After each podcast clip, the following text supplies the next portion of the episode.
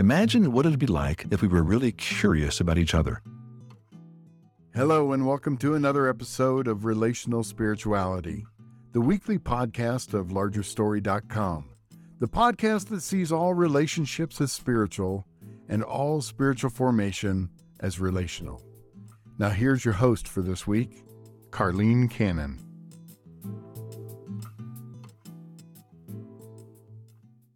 Welcome, Larger Story family. Thank you so much for joining us today on the Relational Spirituality Podcast, where you can belong, become, and be known. I'm really excited today. I have someone very special joining me, my son in law, Jimmy Hill.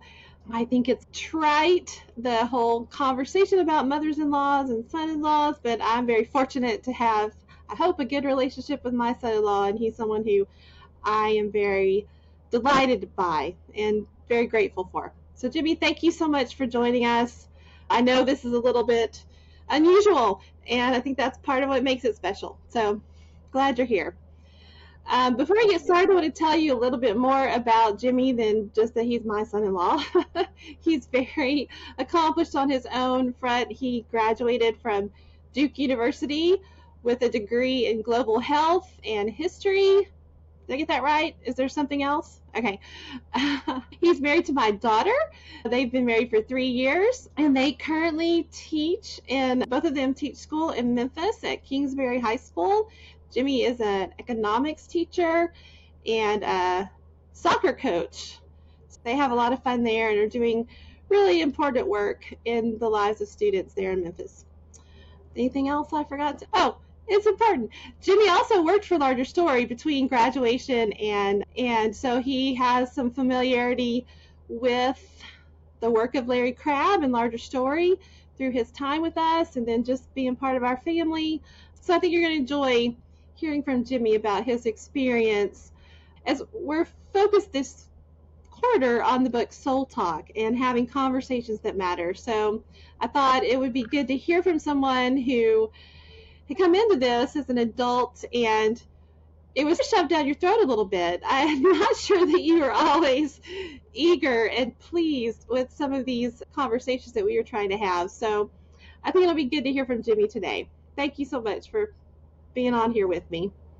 Of course. Thank you for having me. Very excited to talk. Thank you. Maybe that's a good place to start. What was it like for you coming into the larger story experience in the work that you did. And even before that, is you were at Duke with Ivy, my daughter, and, and you guys built a community with what 20, 25 other students. And I think she was pretty focused on engaging in these deeper, broader conversations. So you got pulled in first, I think, through her, but then working with Larger Story. What, what's that been like for you? Yeah, definitely. I think so. In high school, I definitely found my first ever people. I think that was the first time I was ever introduced to the idea of real friendships where it might actually cost you something because they were hard and uh, they required a lot of effort, but also there was a lot of joy that comes out of them. And then, so I was born in Washington and then raised in California, and I ended up going to school in North Carolina, so it was really far. Moving to Duke, I was like very worried, very nervous, very insecure. And so my first year in college was pretty hard in that sense. I didn't necessarily know the best ways to make friends. I did my own thing. And I was a part of Cru in and out for my entire first year. Um, not mm-hmm. super committed to it. Uh, a lot of it was because I felt that everyone else had much stronger relationships than I did, and it felt like there was too much effort to try and push my way into that. And then a few guys pursued me and pulled me in, and so I decided that by my second year I was going to put a lot more effort in. And that's where I met Ivy was through Cru. She was a hmm. year younger than me, so we like knew of each other in the first semester, her first year, my 2nd mm-hmm. And then we had a lot of mutual friends. One of my best friends is Brandon, and Brandon was getting very close with um, Ivy and a lot of the other people in her grade. And so he was slowly connecting me.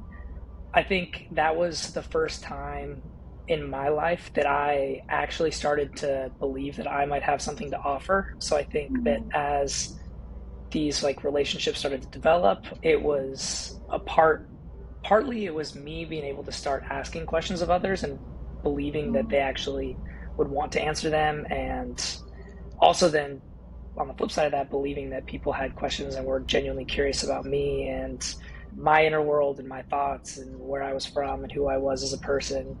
I think Ivy, part of the reason why I was so attracted to her in the first place was that she is very um, intentional asking lots of questions, and I think it's very easy to feel seen mm-hmm. her. Um, I think that's in a lot of ways where our relationship started. Was I felt very safe and comfortable to just talk, um, and so from that, I started to hang out much more with her and her friends, and I think that she really had taken on the ideas of Larry Crabb and then from Larry Crabb from your family and believing in like fostering a community that actually seeks to get to know each other in a deeper way and process through things. And so at times that was really difficult. I think it was easy when you're talking to the girl you like, like it's a lot easier to be vulnerable. But then joining her friend group, I had a lot of hesitancies that it would be her group, not mine, that they would be her mm-hmm. relationships, not mine. And so I think that was really tough at first. But I think because one of the implicit values of the community was that there really shouldn't be in groups, out groups. There shouldn't be hierarchical relationships or people who everyone's trying to hub around, that it would become more of a safe, equal place. And I, I, think there's always problems with that. Doesn't always work out as people's stories interfere and interact with that and different insecurities and stuff like that. But in general, that was definitely one of the the goal. And so I think I felt very empowered in a lot of moments to actually ask questions and get personal. I think growing up, I'd always assumed that could be invasive or not necessarily in the best heart or spirit, maybe more an aggressive questioning stance. And so I started to believe and I believe I that other people were really generous. No, we actually like it when you are engaged and ask questions and um, step in. And so I think that was a very unique experience and kind of a lot of my mindset shifted in that starting to believe that people actually might want me to get to know them and ask questions and mm. so i think from that like i i took on a very strong commitment to community partly because of that partly because of other elements of my story but like having people around you being willing to be vulnerable those types of things became very essential to who i was and to my relationship with ivy i think personality wise, stuff like that, there's always going to be differences. And so I think being in a relationship with Ivy, we had to navigate a lot of what does community look like. And I think at our worst moments, community could become one of the things that was the most fraught, the most fights over that. And what is the purpose of community? What does community look like? Different visions of it. What is a some like an essential element of community versus just what is a priority of community, stuff mm-hmm. like that. And so I think by like my senior year with Ivy, a lot of those questions had become wrapped up in the family dynamics and what is it like to enter into a new family? What does it look like to participate in the way they understand community?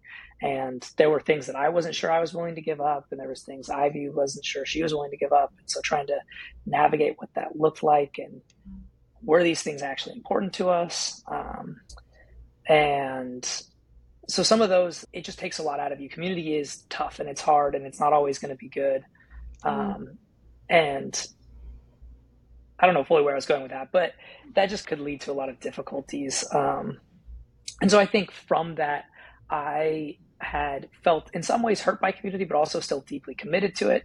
So after i graduated i moved to atlanta where i stayed with y'all. Y'all are very generous and gracious to let me stay with you for a year. I worked for larger story and it was easy for me to take a lot of the conflicts that we'd had as a family and kind of project it onto Larry Crabb as a person and blame mm-hmm. him for conflicts we had could be his fault.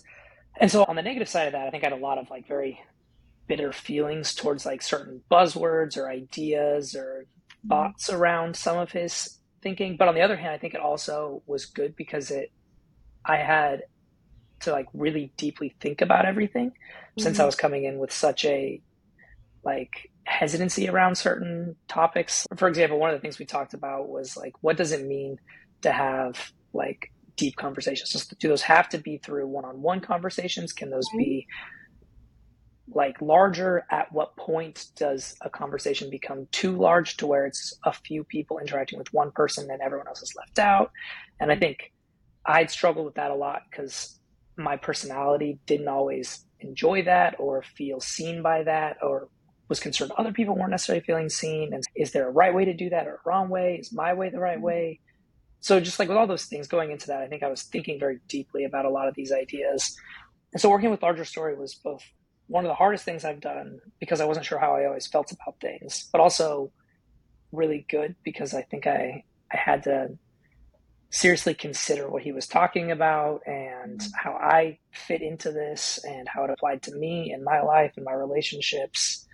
And yeah, I think by the end of it, I can definitely say that I really respect Larry and all his work. And I, at the end of the day, am deeply appreciative of his thinking and how he has carved a space out for community and relationships in a way that even if I don't always agree with everything he says, I don't think many people are talking about that in the way they should.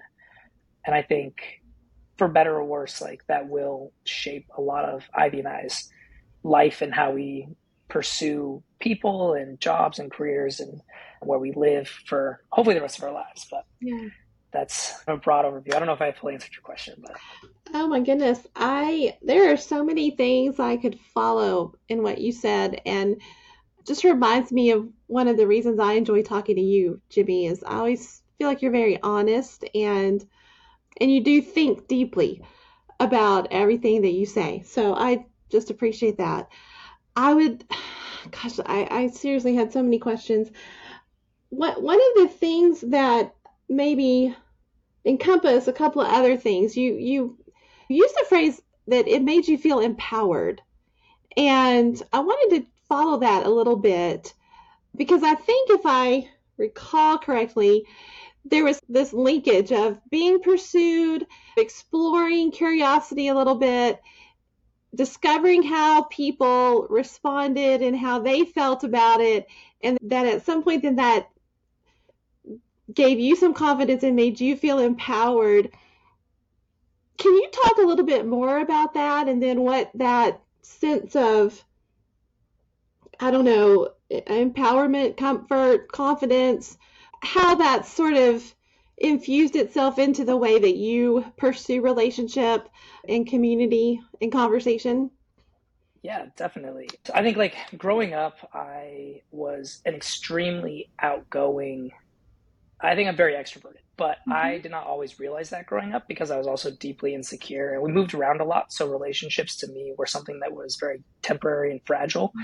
I usually assumed that either I was going to leave or the other person wouldn't want to be in relationships. All relational encounters were in some ways dangerous almost. I was very much focused on how I felt that they perceived me and all these different things, which I think by the time I got to college, I was starting to realize that's one, I was just starting to understand myself and how I reacted to things, but also I was realizing like that's a very like, selfish way of being. It like centers mm-hmm. you in the story of mm-hmm. everything, and mm-hmm. I was always never thinking about the other person. I was always me like how do they perceive me how are they thinking about me where am i in their list of friendships or relationships and so i think as i started to develop uh, started to to realize that I belonged both to God and to others and and to have that mm. kind of that almost a freedom that in part was through people genuinely asking me questions and being curious about me and realizing like oh I do have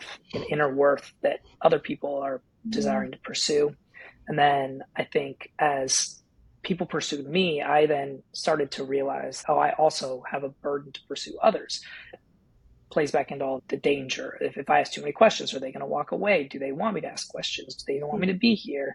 And I think it, it really took other people in conversations expressing how I was affecting them. I think Larry talks about that a lot, like making mm-hmm. sure that as you're in conversations, especially difficult or deep or vulnerable conversations, being pretty regular about checking in with how mm-hmm. each person is feeling and I don't think I had any of that language, but as other people would say how I was impacting them in the moment, I think that started to allow me to stop second guessing myself or second guessing where I was. Mm-hmm. And you do have to trust. You have to trust the person's not lying to you and that they genuinely are being truthful about how they feel and how you're impacting them. But I mm-hmm. think the more feedback I received in that way, the more empowering it was to then go out and do that in return.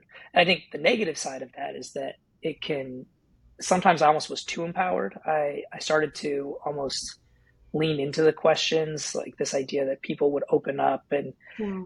not that I didn't genuinely care about them, but that there was a point where I did feel a sense of power mm. or self parts of my identity that I wanted to be true felt more mm. true when I was able to ask people vulnerable questions and they would respond and it allowed me to to feel as if I was having an impact and being important. So that's on the negative side, I think that can be true, is that the questions can become for you rather than for them.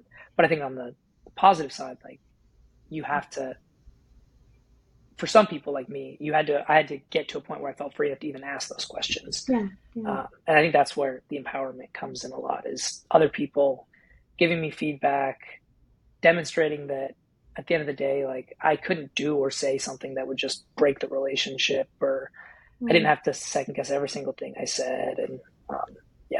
I'm reminded of in listening to you talk about that, both the the sort of early insecurity and I think if I use your words correctly, the focus, the inward self focus on your own performance, if you will, and then even how the empowerment could also kind of circle back on you and bring the focus back to yourself. One of the things Larry talks about in in his book is the difference between self-talk and soul talk.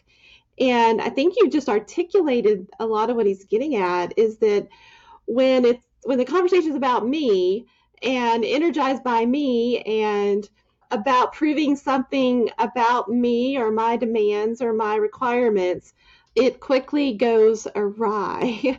and it's not the kind of conversation that we're talking about here because these conversations are intended and designed to be other centered, and it is the spirit that energizes them. And so I really appreciate your honesty and just your sharing with us how you wrestled through that as you came into this kind of environment where there is a high priority on deep interpersonal conversations, knowing each other, being seen. You, you talked about the power of someone seeing you and just how meaningful and transformative that can be. Those are all really good things until we take control. so I appreciate that self awareness and acknowledgement on your part. That, I think that's really important. You used another phrase when you were first talking that really intrigued me. And I wanted to unpack that a little further. You said, that as you guys were interacting in community, and I think you were still talking about back in the Duke days when you guys were all in college, that people's stories would interfere and interact with what was going on. I found that an interesting way. I think I have a sense of what you might have been getting at, but I found it a really interesting way to to verbalize it. So could you tell me a little more about how people's stories interfere and interact in community? yeah, from your perspective? No, definitely. I think like we as people are just like these super complicated, multifaceted individuals mm-hmm. with we're bringing a lot to the table, whether it's personality, mm-hmm. experiences we've had, ways of viewing the world. And I think like using the with soul talk in being focused on the other isn't focused on you but there's so many parts of us that want to get in the way interfere with that and then yeah. then become self-talk and yeah. Using an easy example with me and brandon he's one of my best friends he was also in the community duke and he was with me now mm-hmm. memphis i as i was feeling much more confident in myself and understanding the way the world worked a little bit i was also deeply desiring relationships i wanted as many relationships as fast as i could get them because I mm-hmm. didn't feel the same fear I used to feel. And mm-hmm. Brandon had been someone who had pursued me from very early on, had put a lot of effort and energy into that. And because of my story of not feeling able to enter into relationships, I mm-hmm. suddenly, now that I was, I wanted as many of them as possible. And in so doing, I neglected the ones I had a lot of the times. With Brandon, my story of not feeling like I was worthy of relationships, not having them, feeling they would always end, meant that when I didn't feel a lot of those same restraints, I didn't necessarily focus on what I had. And so I was just pursuing relationships to pursue relationships. And they were much more like relationships that were self gratifying and that I could get something out of that maybe if that person really did some like things that I liked or maybe they were very they complimented me a lot or basically like I could get stuff out of the relationships. Mm-hmm. And so when I didn't necessarily feel as if I could get something out of the relationship with Brandon, I wasn't able to engage with him to the same degree. So our relationship was very like caught in the self talk. Like all the energy, at least from my direction to his, was very much in the what can you do for me? What can what what purpose do you serve me? And so I think that's a that's one example of my story how it mm-hmm. interfered with my ability to connect to him and then also to connect to others who I was pursuing a relationship with because I wasn't being honest with anyone or myself. And just things that had happened in the past that maybe even weren't not my fault or that were just things that you can't control how often you move or how what happens in relationships or friendships. Yeah. But I took that and as I became an adult I I used that in a wrong way or something. I think that's one way my story specifically interfered and continues and can still interfere with my relationships today, where in my flesh I will default to pers- like spending time with people who are the easiest to be around or who mm-hmm. I get the most out of or avoiding the challenging people or people who I don't know, I just might not want to talk to in that moment. Thank you so much for your honesty and your self awareness. I think that's a good caution and a good example to all of us to check ourselves because we're always bringing our own story and our own self-interest into a conversation and one of the one of the components uh, that larry outlines in soul talk is to think passion. And when he says that he means to think about what's going on in you. And you, you can't always fully know and understand what's going on in the other person, but you always know what's going on in you, and to just be aware and honest that those are my that's myself, you know, making uh, interfering um, in in the interaction, and so how can I repent and um, invite the spirit to do a different work in me and not let that hinder what's happening in the conversation. Thank you for sharing that with us. I think that's something we can all identify with. We all enter relationships with our own agendas and our own needs, and not that, that needs are bad, but oftentimes my need becomes the most important thing in the room, and that's when that interference starts to happen. So I think that's a good reminder. I asked this question. Ivy was on here a few months ago with me, and I asked her this question and found some of her answers really interesting. So I wanted to ask you this as well.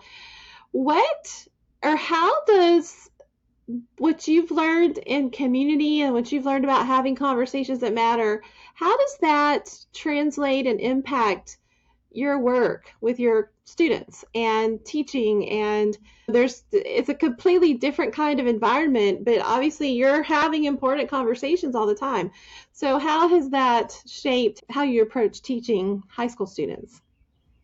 Yeah definitely. One thing i'm very thankful for is in our current educational moment there is there's a large push to try mm-hmm. and figure out how to build community and specifically communities centered around like questions and discussion and seeing each other. And I, I think that going through school and then now teaching, I was able to bring a lot of what I'd learned in community in have both a theoretical understanding and like more practical understanding um, of that. And a lot of that I think goes into just you're with 35 kids in a room and they rotate four times a day. You got a lot of kids, a lot of needs, and most of the time they don't necessarily know what they're thinking or feeling a lot of the times mm-hmm. uh, especially the younger ones and i didn't realize how essential of a skill it would be just to know kind of what questions to ask and i do it wrong all the time but i think if this had been four or five years ago i would have felt completely inadequate in this mm-hmm. whereas now i do think questions and like knowing what the next one's going to be and how to phrase it and all those kinds of things is a skill that has to be nurtured and grown. And I don't think it was something I was good at. I think it's something I've grown much better in, um, mm. kind of trial by fire um, in a lot of ways. So I think being able to see them, I think like the hardest part about teaching is that it's it is always easy to have something else that you have to do that's more important and in that you miss the child.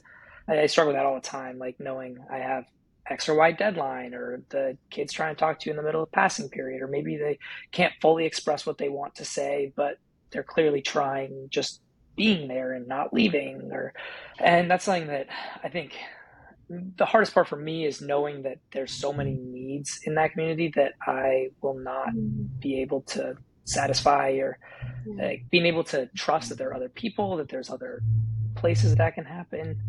Because i do think that since kids are spending so much time at school that that is where most of their relationships will either be in the house or in the school. It's their primary spot. You're going to have all the difficulties of family of friends of um, teachers adults.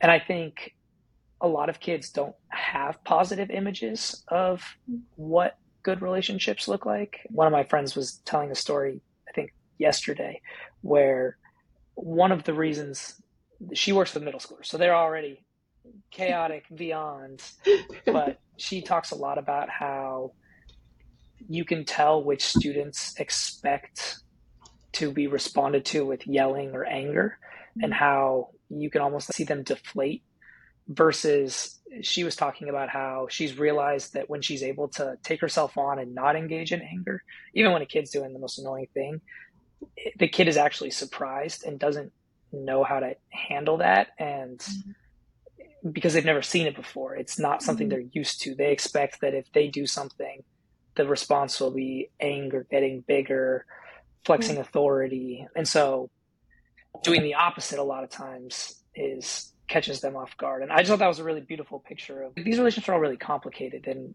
and being able to take yourself on and be aware of your own issues and how those issues are then going to play onto the kids.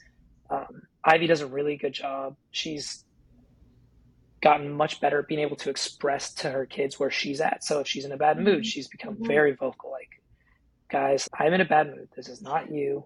You have not done anything, but things that maybe wouldn't annoy me normally are going to very much get on me. Mm-hmm. I think that that's something I've now tried to use a lot more, and it is really impactful. Like it, it does change behaviors. It, they are able to see you as a person rather than just an authority mm-hmm. figure, and I think that's. I don't know if that fully answers your question. There's a lot of no, I, I really like what you're saying. One of the things Larry talks a lot about is disruption and the power of a holy disruption, if you will. And a lot of times he's referring to saying the thing that is hard to say or lovingly pointing out something that needs some attention. But I think what you just described was a beautiful disruption of really surprising someone with a loving response. Your friend who's noticed that these students are expecting anger and then surprising them with what Proverbs says this, right? A gentle response turns away wrath. That's the that's a different kind of holy disruption that and especially in a situation like what you guys are facing where you're dealing with so many talk about stories that interfere, you've got hundreds of them on any given day. Those kind of softer, gentler disruptions that are surprising really do have a lot of staying power and make a big difference. I love the way you guys take yourselves on in your you're building a career. It, there's a lot that goes into that, but because it's such a relational kind of job, you're both really faithful to take yourself on in that every day. I think that's beautiful, and I'm very grateful. So um, I love the language of disruptions. I think that's a really good way to describe it. I think the back to the original question, just community. I think the thing I would mm-hmm. most say is now that you've said that and boiled it down, it really is just like all these stories and learning how to understand yourself helps you understand mm-hmm. all these other people around you, and then they can disrupt you and you can disrupt them, and it just creates space for a lot of growth and change in that. yeah, I, I love that language of disruption. That's I do. That's very cool. I like the way you just tied that into cultivating a space that is where it's comfortable or at least acceptable to disrupt is, I think, a really significant part of how spiritual formation happens in community and in relationship. It can't be the only thing. And like I said, sometimes disruption is thought of as more I'm going to suck it to you and give you the thing you don't want to hear. I don't think that's what we're what we're talking about here, but I do think having that kind of open spacious culture, if you will, does make a big difference and it is part of what iron sharpening iron. All the proverbs, they all talk about this stuff in, in their own way. And you guys are living that in a unique environment with your students. And so I appreciate that. I think that's really important. Let me just ask you, we've got just a few more minutes. I want to ask you one more question. How does how do you experience spiritual formation and how do you experience community nurturing and enlarging your relationship with God? I know the way I grew up and, and most of modern evangelicalism still thinks of relationship with God as an individual kind of effort. And there's certainly a necessary individual focus and very particular relationship, but the Trinity is a community. How do you experience community really enriching your personal relationship with God? Yeah, definitely. Man, I don't think I'm going to be able to do justice to this question. Um, I think it's something I've been grappling with a lot. Because, like you said, I do think that kind of the common narrative in American evangelicalism is this it almost borders on self help of you have an mm. interior world, you do yeah. these 10 things, and not even necessarily in a legalistic sense, not don't hurt someone or don't lie, but almost more in a if you read your Bible, if you go yeah. to church every Sunday, if you pray this many times, then your relationship will be good. And I think that those definitely play a part for sure. But I think at least for myself, I can get very wrapped up in my own world. And at a certain point, just doing those things can become very gratifying yeah. in and of themselves rather than for any purpose they might achieve. And I mm-hmm. think mm-hmm. without people and other people's messiness and your messiness and all those messinesses interacting and combining, I don't think that there's really a way for you to fully understand yourself. I also I don't believe that we as individuals have a identity that is formed outside of community Mm-hmm. whether you're talking about roles or whether you're talking about like how you as a person are shaped like a, you uh, there's too many people around you for you not to be shaped by them and the institutions they've created. And so i think probably the most challenging thing for me is in community making sure that my community isn't just a self-gratifying community but is a community that actually does challenge and mm. does not even the accountability sense, but just in the if there's differences, how do you navigate those differences? What does it look like to conflict? What does it look like to have differences of opinion and yet still be able to care about the other person? Mm. Or what does it look like when loving someone is hard or you're difficult to love? And being willing to stay in a relationship when you don't feel as if you're either worthy of love or the idea that maybe you're being too difficult and you'd rather just not avoid the whole thing. I think that's where all that pushes you towards God. I think it also, if God is love, then the only way you can truly experience love is through other people in a lot of ways. And so I think with community, it provides that opportunity. It also provides the opportunity for the opposite. And I think that's why a lot of people struggle with it is even as community and relationships are the avenue for the greatest times and moments of love and joy. They're also the biggest for the opposite, for rejection, mm-hmm. for anger, for all the way up escalating to hatred or mm-hmm. whatever it is. But I think that because there's such extreme possibilities, it can be easy to either avoid them and just stay in the middle and keep it safe and comfortable, or just avoid them entirely. And yeah. So I don't know. I, I, think that's how it's probably most how I would think about it in relation to God and just that yeah. through others we can see Him. What I really loved about what you described is, in everything you said, what I heard was that in both the positive and negative of community and relationship, there is great opportunity. That God is offering you an opportunity in each situation to know Him, to know yourself, to connect. Uh, he's offering you something significant and beautiful, whether it's a positive interaction or a negative interaction. I really admire and appreciate that mindset. I think that's I think that's necessary to navigate some of the challenges, but I also just think it's holy.